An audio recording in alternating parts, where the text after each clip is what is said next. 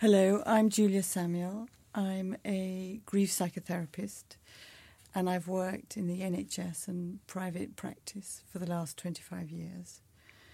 I've just written a book called Grief Works, which is stories of life, death and survival. And part of the purpose of the book is to begin to get us to talk more about both death and bereavement and the grieving process. And I've got Victoria Milligan here, who I worked with a few years ago, and she's going to tell you a bit about her story. Yes, hi. I met Julia after a very tragic accident that befell myself and my family. We were down in Cornwall on the May Bank holiday in 2013, enjoying a lovely family weekend. And we had a boat down there, a speedboat that my husband and I love taking the children out on. And that morning, the morning of Sunday the 13th of May, started like any other morning down there. Beautiful day, took the kids out on the beach, decided to take the boat out on the estuary and went over for a little takeaway Rick Stein's fish and chips in Padstow, and took the boat up and down the estuary with the sun shining on our faces and on our backs and the children screaming with joy and laughter. It was a perfect family day out, and none of us knew how it would end in such horror. We were coming back into our mooring in Rock because I was very conscious the tide was going out, and I'd taken over the controls briefly as Nico was playing with some of the children at the front. And May was very nervous about turning around again. One of the children had said, "Let's go round again, let's go round again." And reluctant as I was, Nico tried to help me make the turn. And for one reason or another, the boat reared up into a horrendous, massive G-force wheelie, really, we found out afterwards. And the six of us were ejected very quickly from the boat in a split second, none of us really knowing what was going on. Unfortunately, the keel cord hadn't been attached, so the boat, the first image I saw as I surfaced in the water was the boat speeding away from us and going into the first of many high-speed turns, coming back at us in the water and hitting us again and again. I don't remember a huge amount except for my son screaming, "No more cold water, Mummy, no more cold water." He was 4, so I went over and tried to swim away from what I thought was the turn of the boat to the nearby beach, soon realising that you can't swim very much in a wetsuit or a life jacket. I don't know where anybody else was. The roar of the engine was silencing anybody else's screams. I presumed it was just Kit and I really that were in trouble. I could see the boat going round. I could hear Amber close to me kind of saying, "Daddy's dead, Daddy's dead," not believing anything that horrendous could have happened on this perfect day. And then I turned to see the boat coming towards Kit and I, and felt it, the hull of it hitting my chest, but what I didn't feel was the blade of the propeller cutting my leg and Kit's. We were soon rescued by the RNLI. The boat was stopped by an incredibly brave RNLI crew member who raced after it in the RNLI speedboat and jumped onto our boat to stop the boat. And we were taken to Derriford Hospital, which was the closest trauma hospital to North Cornwall. I think I did know in the back of my head after hearing Amber that my husband, Nico, had died. But what I couldn't quite even contemplate was the fact that my daughter, Emily, wouldn't have made it either. She wasn't in the helicopter with us, and I just presumed that maybe that was for the most injured people and that she would be meeting us there. She'd be in a different ambulance. But it was only later when a very kind and sad policeman came up to tell me that she had also died in the accident. So no one can quite prepare you for being told that your husband and daughter had both died very suddenly, and that I was then about to go into theatre to have my leg amputated. So as you can imagine, pretty horrendous situation, and one about a month afterwards was when Julia Samuel walked in to my hospital room in St. Mary when I was, as you can imagine, completely lost. And I don't know what your memories of me that day were, but I remember still being very lost and angry and fearful and not knowing what to do. I mean, just hearing you say the story again, I can sort of feel my tummy turning over, that the horror of it and how out of a clear blue sky something so devastating could happen. And, you know, it's the sort of story that you read, and I remember reading it the weekend it happened and being horrified then. And I obviously didn't know I was going to meet you. And so when I got the message that you needed support and that you were at St Mary's where I have my post, I have a bit of that feeling now. I felt very scared, actually, because I wanted to come and help you and I wanted to support you very much. I really felt for you. And I was worried that maybe I wouldn't know how, or, you know, how could I cope? What would it be like? And I remember knocking on the door, coming into your bedroom. It isn't a bedroom, is it? It's a hospital room at St Mary's. And feeling that kind of awkwardness of talking about something so profoundly intimate with someone who's never met me before. I don't know what you remember. I think you're right. I think I remember you walking in, and I remember feeling very conscious that I had never had any therapy before, and I think that's probably the same with a lot of people going through grief. I think a lot of people who do experience grief have probably never had therapy before in their life, or had to talk to a complete stranger about their innermost personal emotions. And even though I'm 45, I was 41 at the time, so I wasn't born before 1960. And I know you say in your book that a lot of people born before that time do find it very difficult to express their emotion because they've been brought up with the whole stiff upper lip and kind of just move on and bury it under the carpet. And I'm not part of that generation, but I do remember thinking, well, all I want at this moment is for Nico and Emily to come back, and you can't do that, so I don't need to speak to you because I do not see how you can possibly help me. And I very much remember thinking that and sort of almost dismissing you. I don't know if dismissing you is the right word, and I didn't mean to be rude, but it was like, I don't understand what you're doing here. I don't understand how you can help me. So not please leave, because you were very lovely and I remember having a very nice conversation, but there was no point of you kind of being part of my journey. And it's only later when I came out of the, you know, initial sort of shock and worry that I realised I needed help, maybe not so much for me at the time, but almost for my children and how to speak to them. And you could help me with the very difficult and painful conversations and questions that they were asking me, that I could not answer them on my own, and that I needed help from you with how to answer a question of, you know, did Daddy feel pain when he died? Who's going to walk me down the aisle now? You know, all sorts of, when am I going to get a new daddy? You know, from the unbelievably painful to the sort of very matter-of-fact questions that children come out with out of the blue. And I was very unprepared how to answer them, and I was very conscious that I had to answer them in the right way and to help them. As you say, you know, it's all about getting the right help at the right time when you're grieving. And I know that you could teach me the right sort of strategies on how to deal with my children. So that was very much when I realised that I desperately did need your help, and I wanted you to come back and hold my hand almost through the whole process. I mean, it's so true, that feeling at the beginning, isn't it? You know, of course, me and nobody else can give you what you most want, which is the person that's died back. Mm. And so it feels completely pointless to do anything or talk about anything. Talking isn't going to bring it back. And there's I remember a kind of fury that you felt. And my job really is to acknowledge that, to allow you to have that fury, because that fury is an expression of hurt. It's like screaming, ow. And actually the kind of one of the most difficult parts of grieving is really allowing yourself to feel the pain, to really allow yourself to know that it is this bad and it is this terrible. Mm. And you can only do that a little bit at a time. Mm.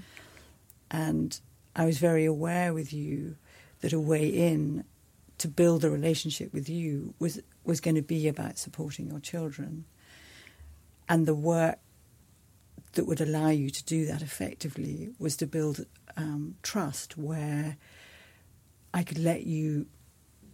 I could acknowledge what you were feeling, and I wasn't going to try and pull you out of it, because I think... I mean, you had fantastic friends. I was always so impressed by how much support you had. But they would always try and make you feel better. And I think I was the place where I would let you feel your pain and I'd sit with you in it. Mm.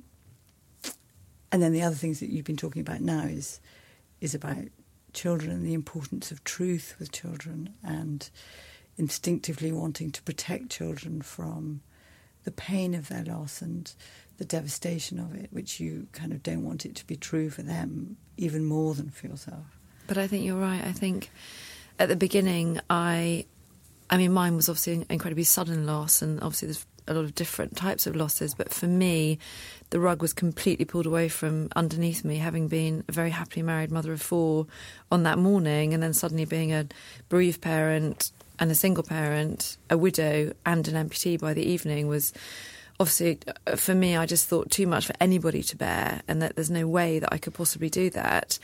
And I think going through a sudden loss, I remember even being in the water thinking, okay, so I can do this, you know, we'll kind of just put it all back together, we'll sell the house, we'll move on. You almost want like a very quick fix, an immediate plaster on the wound, and then let's sort of move on and it will all be fine. And it takes a while to realise that that is absolutely not the case. You really have to work through every pain and bit of emotion that you are feeling. And I love that analogy in your book about the bits of paper that you rip up, and your job as a therapist is to deal with each individual bit of ripped up paper and you know, put it back together again, put the person back together again, and heal them through that way, because you have to work through. For me, it was obviously the fury, as you say, like, how on earth could this have happened to us? How dare this happen to us? The rage, I remember that. It's like, fucking yes, hell, exactly. This is not my life. I know. I remember this isn't swearing me. A lot in your office, actually. And, but you allowed me to do that, whereas, you know, my friends, as you said, would very much have the opinion that I think they wanted to leave and think, well, I've made Victoria feel a lot better now, so I've done my job. And obviously, which is their job. Mm. But as you know, your job as a grief counsellor therapist, your job is to allow us to feel what we're feeling at that time. And if I don't want... Sometimes I did want to be made to feel better. Sometimes I totally wanted to forget that this horrendous experience had ever happened to me, and that I wanted to have a glass of wine and a laugh and forget about everything. And that was their job. And I remember you saying to me, that is totally allowed. And if you don't want to talk about it, don't talk about it. Have a holiday from it. You know, it's so boring having to talk all the time about this is what's happened. Yes, Kit's leg is saved. Yes, he's had his 12th operation. And, you know, it's just constantly talking about something sad all the time. And I remember you saying, you know, go out and change the subject. Just say, and how are you? And how are your children? And that was such amazing advice, because it allowed me to have a brief respite from the pain and the agony that I was going through on a very day-to-day basis. So that was incredibly useful. But going back to the beginning in the hospital, I had to work through hideous emotions, which for any human being are horrible to face. And it's much easier to just kind of bury them and think, I'm not going to deal with it. A lot of it also, I suppose, was the sort of trauma of the accident that I'd been through, the guilt, which I know, I remember you saying, everyone that has lost someone, particularly a child, goes through the guilt of thinking I was their parent and I should have been able to save them.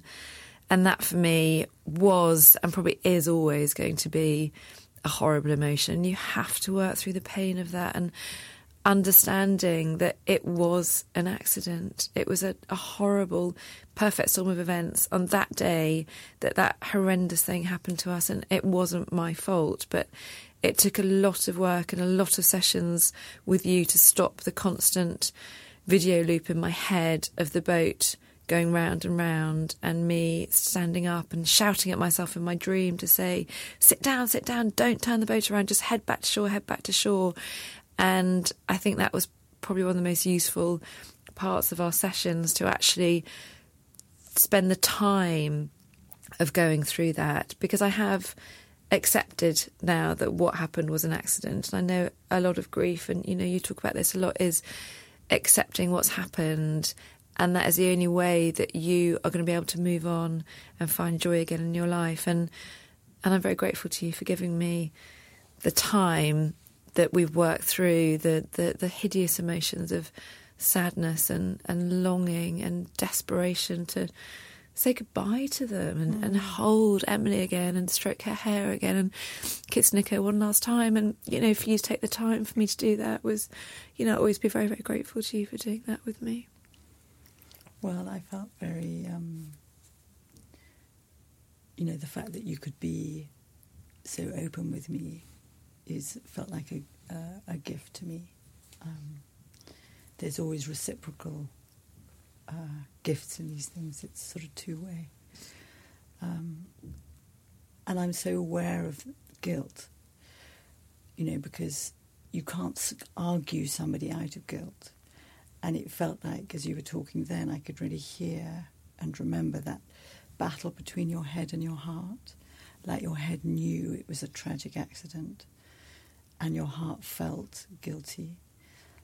And we couldn't argue a way out of that. We had to find a way for you, that you'd find a way of living with it, which, as you say now, you're finding a way of doing now.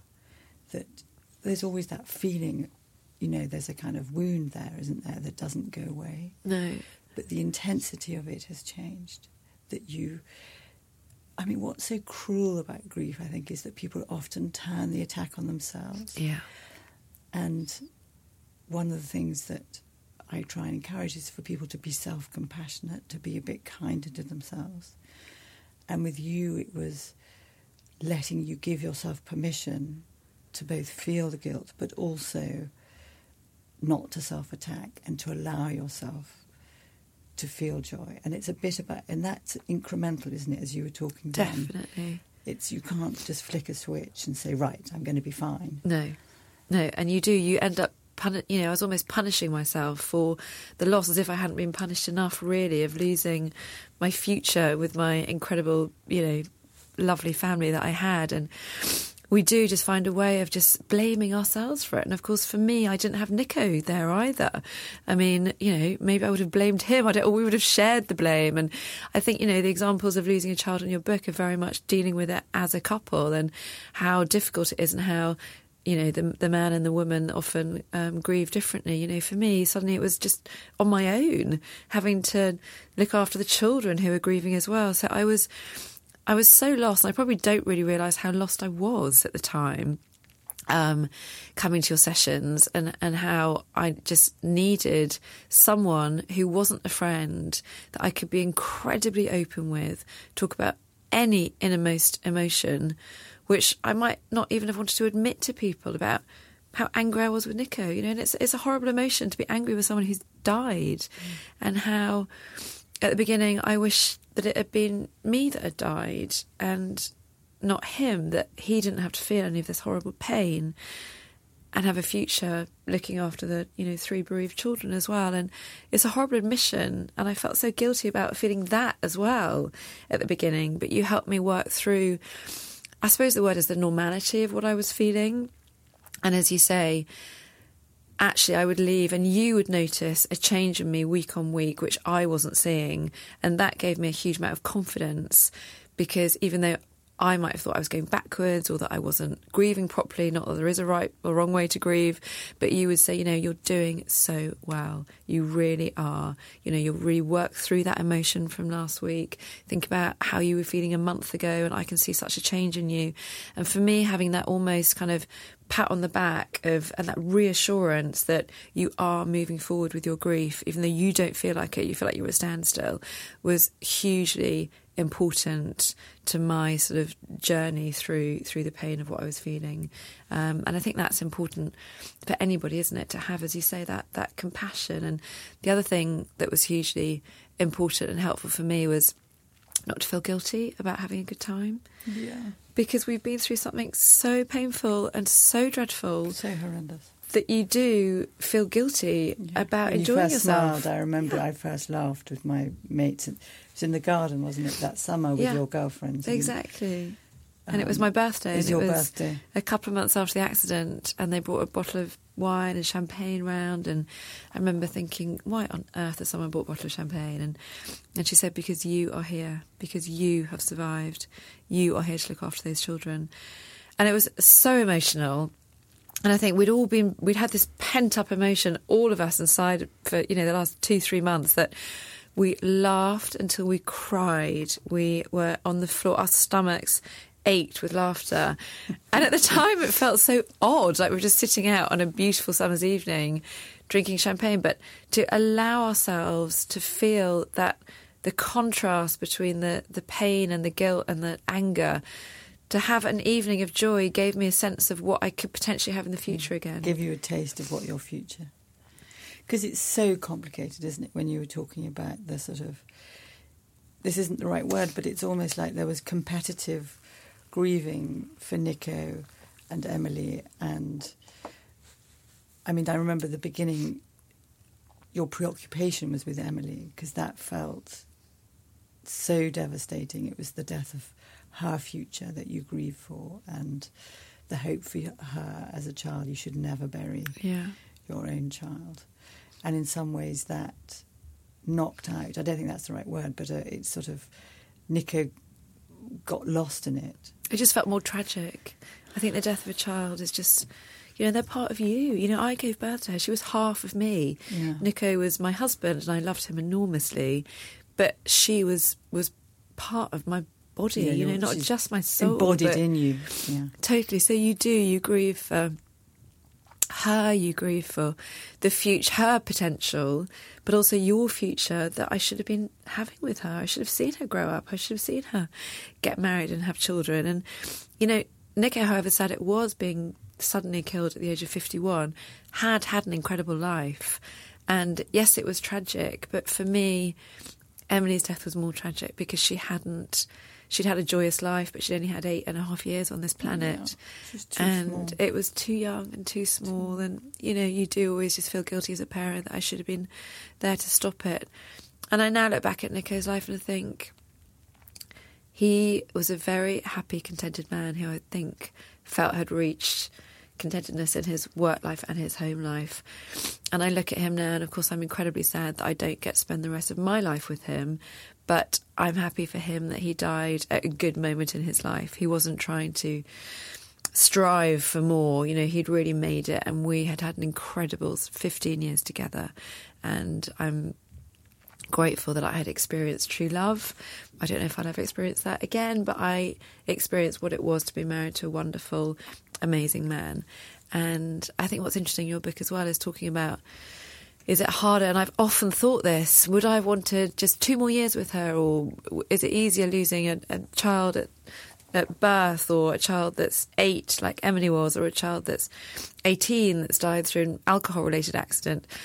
I would have done anything to get another 10 years of her, actually. Another day, and would I have wished that I'd known from day one that I was only going to have 8.5 years with her, and would I have appreciated every single moment with her?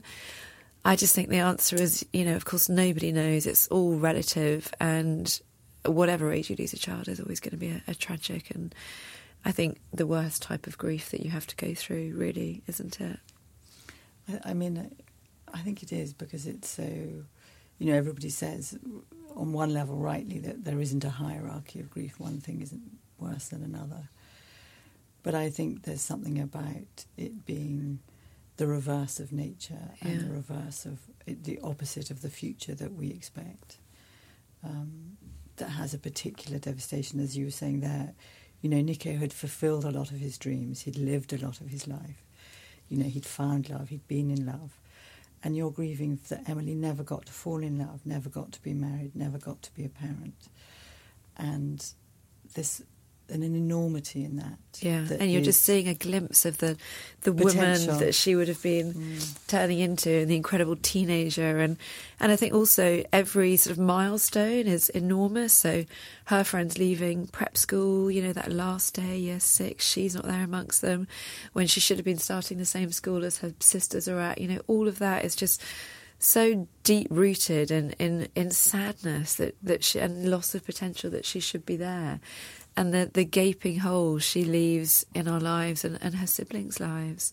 It's very, very hard. And part of my grief at the beginning, I think definitely as a parent, you are the bottom of the rung of sort of importantness. So, you know, and I remember thinking that you were there to help me, not through my own grief, but through the children's grief, and trying to, you know, look at poor little Olivia, who was almost attached at the hip to Emily, coping with not having someone to play her silly games with or run around in the garden with. And that was, you know, so incredibly difficult to cope with. And now 3.5, almost 4 years on, I will always say that I've had 4 children. Of course. It's a very, very difficult question when people say to you, how many children do you have? And I know you touched on that as well, because it's, you feel like you're lying if you say 3, but then you're throwing up a whole raft of difficult conversations if you say you have 4. But then one died, and how did that? And then people get very nervous. Now I'm so sorry, but you don't want to betray her for pretending that she never existed, because of course she existed in your life. And it's a very difficult question, and I think a lot of bereaved parents probably struggle with that question going forwards. Because, as you know, I said at the beginning, we feel frightened of death or talking about death, and we feel so ignorant. And what I'm hoping by our conversation today is that we give people the confidence to not run away from it and kind of, I mean, you must have had lots of experiences of people hearing your story and being very awkward and kind of getting themselves out or crossing the side of the street, or and actually people need people, and you just need people to acknowledge it, to be able to say, I'm so sorry that happened to you. They don't need to fix it, because it's not fixable. They don't need to come up with some magic sentence that makes everything okay. They just need to acknowledge it. And if we can get that message across, I agree, it would save a lot of injuries. I mean, a lot of clients that I've had over these 25 years, something that emerges again and again is the hurt and rage people feel with how other people respond to them. And they don't want that to be in their headspace. They want to be thinking about the person that's died. But actually at the school gate, or meeting someone for lunch, or meeting a stranger at work, or whatever it is, they can't help but get re-injured by how people respond. And people don't mean to get it wrong. No, they just don't. Yeah. And I remember you saying, you know, actually, that, you know, if someone does say the wrong thing, actually just don't take it personally. They don't know what to say. It's almost be sort of sympathetic with them in a way. But you're right. You just want to acknowledge. You don't want someone. You can't pretend that it hasn't happened, because it has happened. And especially at the beginning, of course, Nico and Emily still felt incredibly present to me, and I did want to talk about them, and I did want her name mentioned and discussed, you know, what she liked doing and what food she liked and restaurants she liked going to. And if someone said something like, oh, we're going to Pizza Express, which she would have loved to go, they go, oh my gosh, I'm so sorry. But it's, you know, you almost need to kind of give people the permission and say it's totally fine. They still feel very much part of my life, and they always will do. And I don't want you to pretend they never existed.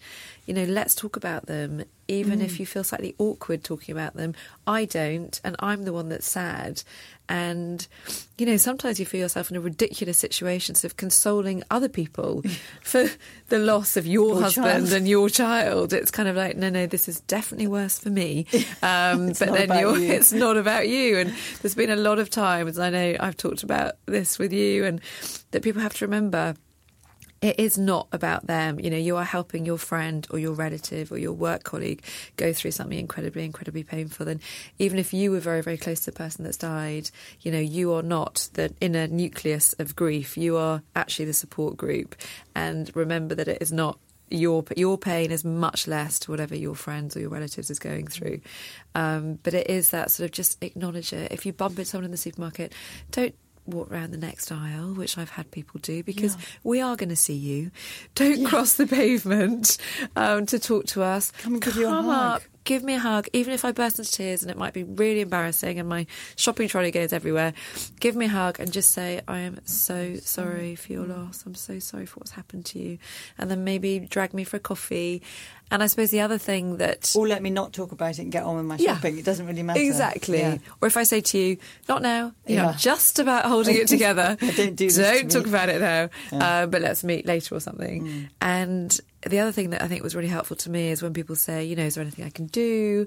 And at the time you might not be able to think of anything because your mind is so overtaken by grief, and your to-do list was literally I could do about one thing at a time rather than 10 that I normally could, is just keep texting us if you're going to the supermarket. Yeah. Just say, actually, I'm just going, so is there anything I can get you? Or Practical, yeah. And doing it rather than saying, what would you like me to do, which you then have to reply to. And... yes, taking something off your to-do list rather than kind of putting something onto your to-do list. Yeah, I think that's really important as well.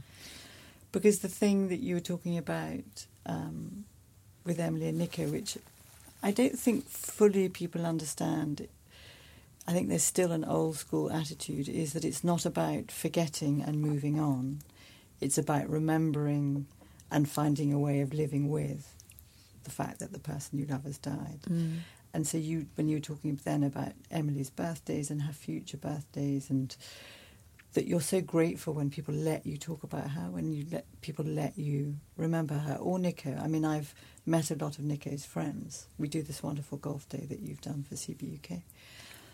And they love remembering him that day. They always remember the jokes. So there's this sort of... there's a tear, there's like the men, you know, slap on the back. You can only do grief with sport. We can't do proper grief. So they kind of make jokes about Nico, but there's tears in their eyes. And, you know, the 100 men who would never cry about anything come together. And it's very, very touching. But it is that remembering and grieving is an important thing, isn't it? You're right, because... they were both a huge part of, obviously, mine and my family's life. Nico was a huge part of his work colleagues' life. And, you know, you forget it's not just you, actually, that is hugely missing them, but all their friends, their work colleagues, everybody. It's a big pool that gets rippled, isn't it? Big pool. And, you know, as you said, we've organised this annual golf day for his very close friends to remember him. It doesn't have to be something as formal as that, but to get together and have an opportunity to share stories and jokes and, you know, what... you know, Nico used to kind of always smuggle a bar of Cadbury's into his golf bag and not share it with anybody, and always play with a yellow golf ball. And actually, what's sweet when we go to their grave down in Cornwall is there's always a yellow golf ball on the grave that's been signed by somebody, which is lovely. So it's just, as you say, having them, they were such a huge part of our lives that in a way their death doesn't have to stop them being a huge part of your life. They can carry on being part of your life if you let them. Mm. If you let yourself... at the beginning, of course, it's incredibly hard to let them be part of your life, because every time you think about them, you cry. But that's a normal emotion, because it is sad that they're no longer with you. But what I think I've learned to do with your help is let them be part of my life. And even though sometimes I'll still shed a bit of a tear, it now brings me joy to think about them and joy to... think about memories that we've had together or favourite restaurants that we've been to. And I think for myself and the children, we'll often sit around and say, you know, if we were in a restaurant, what would Nico have? Obviously always going to be the breaded chicken, because he would normally order a child's meal. And chicken nuggets and chips. What would Emily have? You know, what would he like doing now? And on their birthdays, we still make Emily her favourite chocolate cake. And even though the first two birthdays it was horrendous that she wasn't there to eat it, now she's, you know, lovely. part of our life and part of our future going forward. And doing at our new house, we're going to have Nico's big old leather armchair there that we can all snuggle into together and remember him. We're going to have... I found a big canvas of a kind of retro jar of peanut butter, which Emily was the only one that ate it. So that's going to go up in our kitchen. So they are always going to be part of our lives going forward, and that's the way it should be. Yeah, it's very touching that there's kind of touchstones to them which are not just kind of photographs or going to his grave with the golf ball, but actually things that represent them, like the leather armchair or the peanut butter.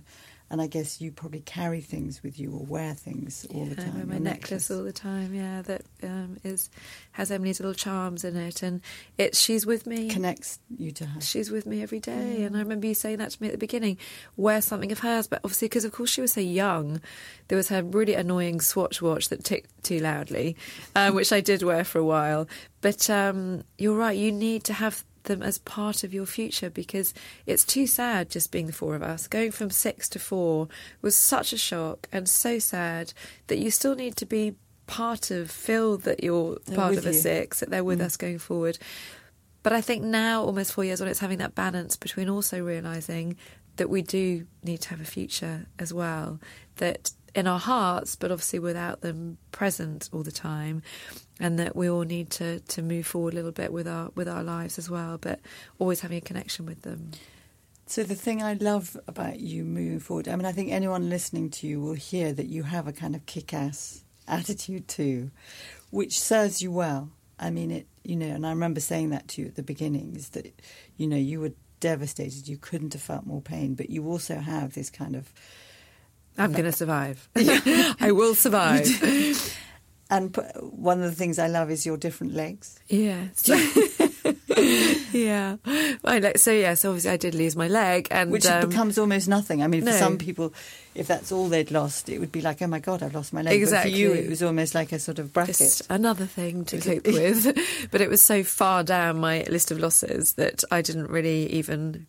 You know, everyone said, you have to grieve for your leg. I was like, well, no, I don't really, because I'm grieving for my husband and my daughter, and that's actually way more important. So for me, I had to learn to walk again, and obviously spent quite a long time saving Kit's leg. But, you know, and OK, it's not ideal having a prosthetic leg, but for me...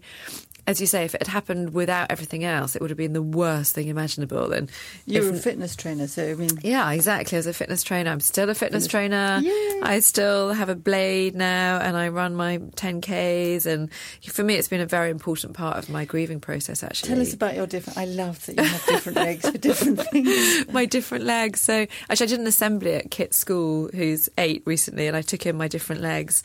And, of course, they were all fascinated by them, because I had... my Blade for running. I have my high-heeled leg that my friends have named Roxanne, my Saturday night leg, who is particularly beautiful. And she makes me feel like a woman, because I spent a couple of years wearing flat trainers all the time, which is fine. But as a girl, you do want to go out in heels every now and again and feel kind of normal. So I put that on. I kind of pranced around in my high-heeled leg for a while.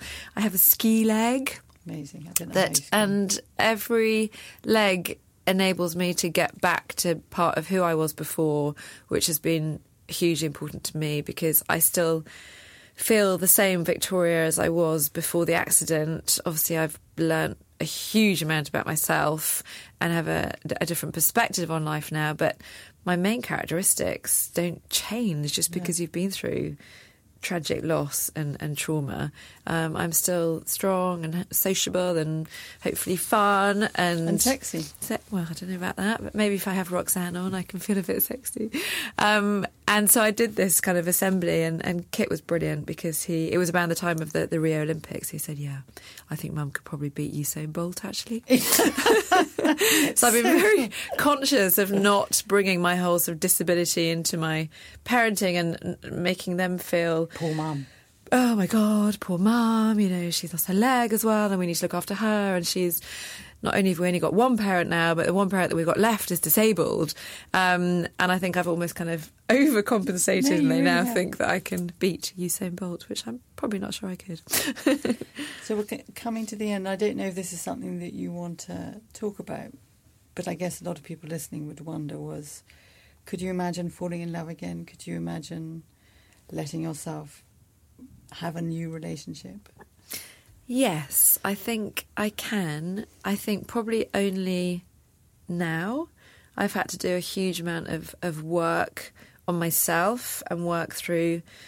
I didn't want to kind of fall into something for that physical comfort you talk about in your book, and, you know, sexual sort of intimacy as being a way of forgetting about the pain and the grief and the relief from the agony of it all. It's a natural response, isn't it? A lot of people have. I think it is. It's survival, isn't it? It's instinctive. And it's a natural human instinct. And I think it's very different as well being a widow than being a divorcee. And obviously a lot of people that I meet, I've got friends, women and men, who are divorcees. I lost my husband when we were still very much in love. So I hadn't been through the trauma of you know, arguments and domestic abuse or falling out of love with people. And I know what real love is, and I know what an amazing relationship is. So does that make it harder to try and... I'm not trying to replace Nico, but I do know what makes me happy. And, yeah, I think it will be difficult to find someone, but I hate to think that I won't be with anybody for the rest of my life, because I also know that for me as a person, I'm not reliant on being with someone for my happiness, but I do love being in a loving relationship, and I know that he would love me to be in a loving relationship. And going forward, I think it would be amazing to meet someone that could cope with my leg wardrobe and my kick-ass nature and, yeah, the grief that I've been through. But as I said, I've done a huge amount of work on myself, and this is me now. I don't want to be defined by what's happened to me. I don't want to be defined by my loss, because it's one aspect of my life that I've been through.